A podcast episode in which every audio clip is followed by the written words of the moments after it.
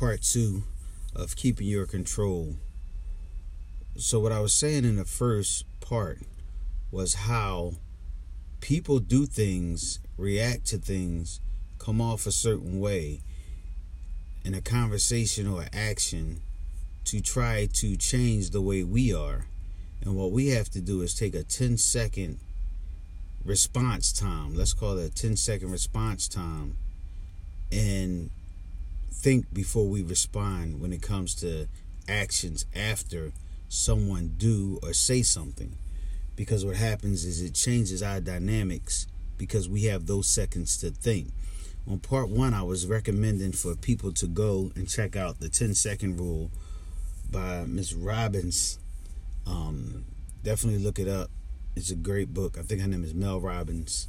Um, it tells you how before you take action with anything, take 10 seconds, count backwards from 10 to 0, and then respond. Because nowadays, the younger generation are going through things and they're responding before they think. And what's happening is when they respond, it puts them in a situation where they end up getting in trouble, getting locked up, or responding the way that they wouldn't have responded if they would have took time to think and that goes for adults. That goes for everybody. Even in relationships when you're having a conversation with your mate this is my thoughts. I'm not no doctor or psychiatrist or nothing like that. This is of course mark 5 thoughts. Just what i be thinking about. That it's good to take time when you listen and that's something we don't do often is listen. Take time to think about the conversation then respond so again, I appreciate everybody checking out the Mark Fives podcast.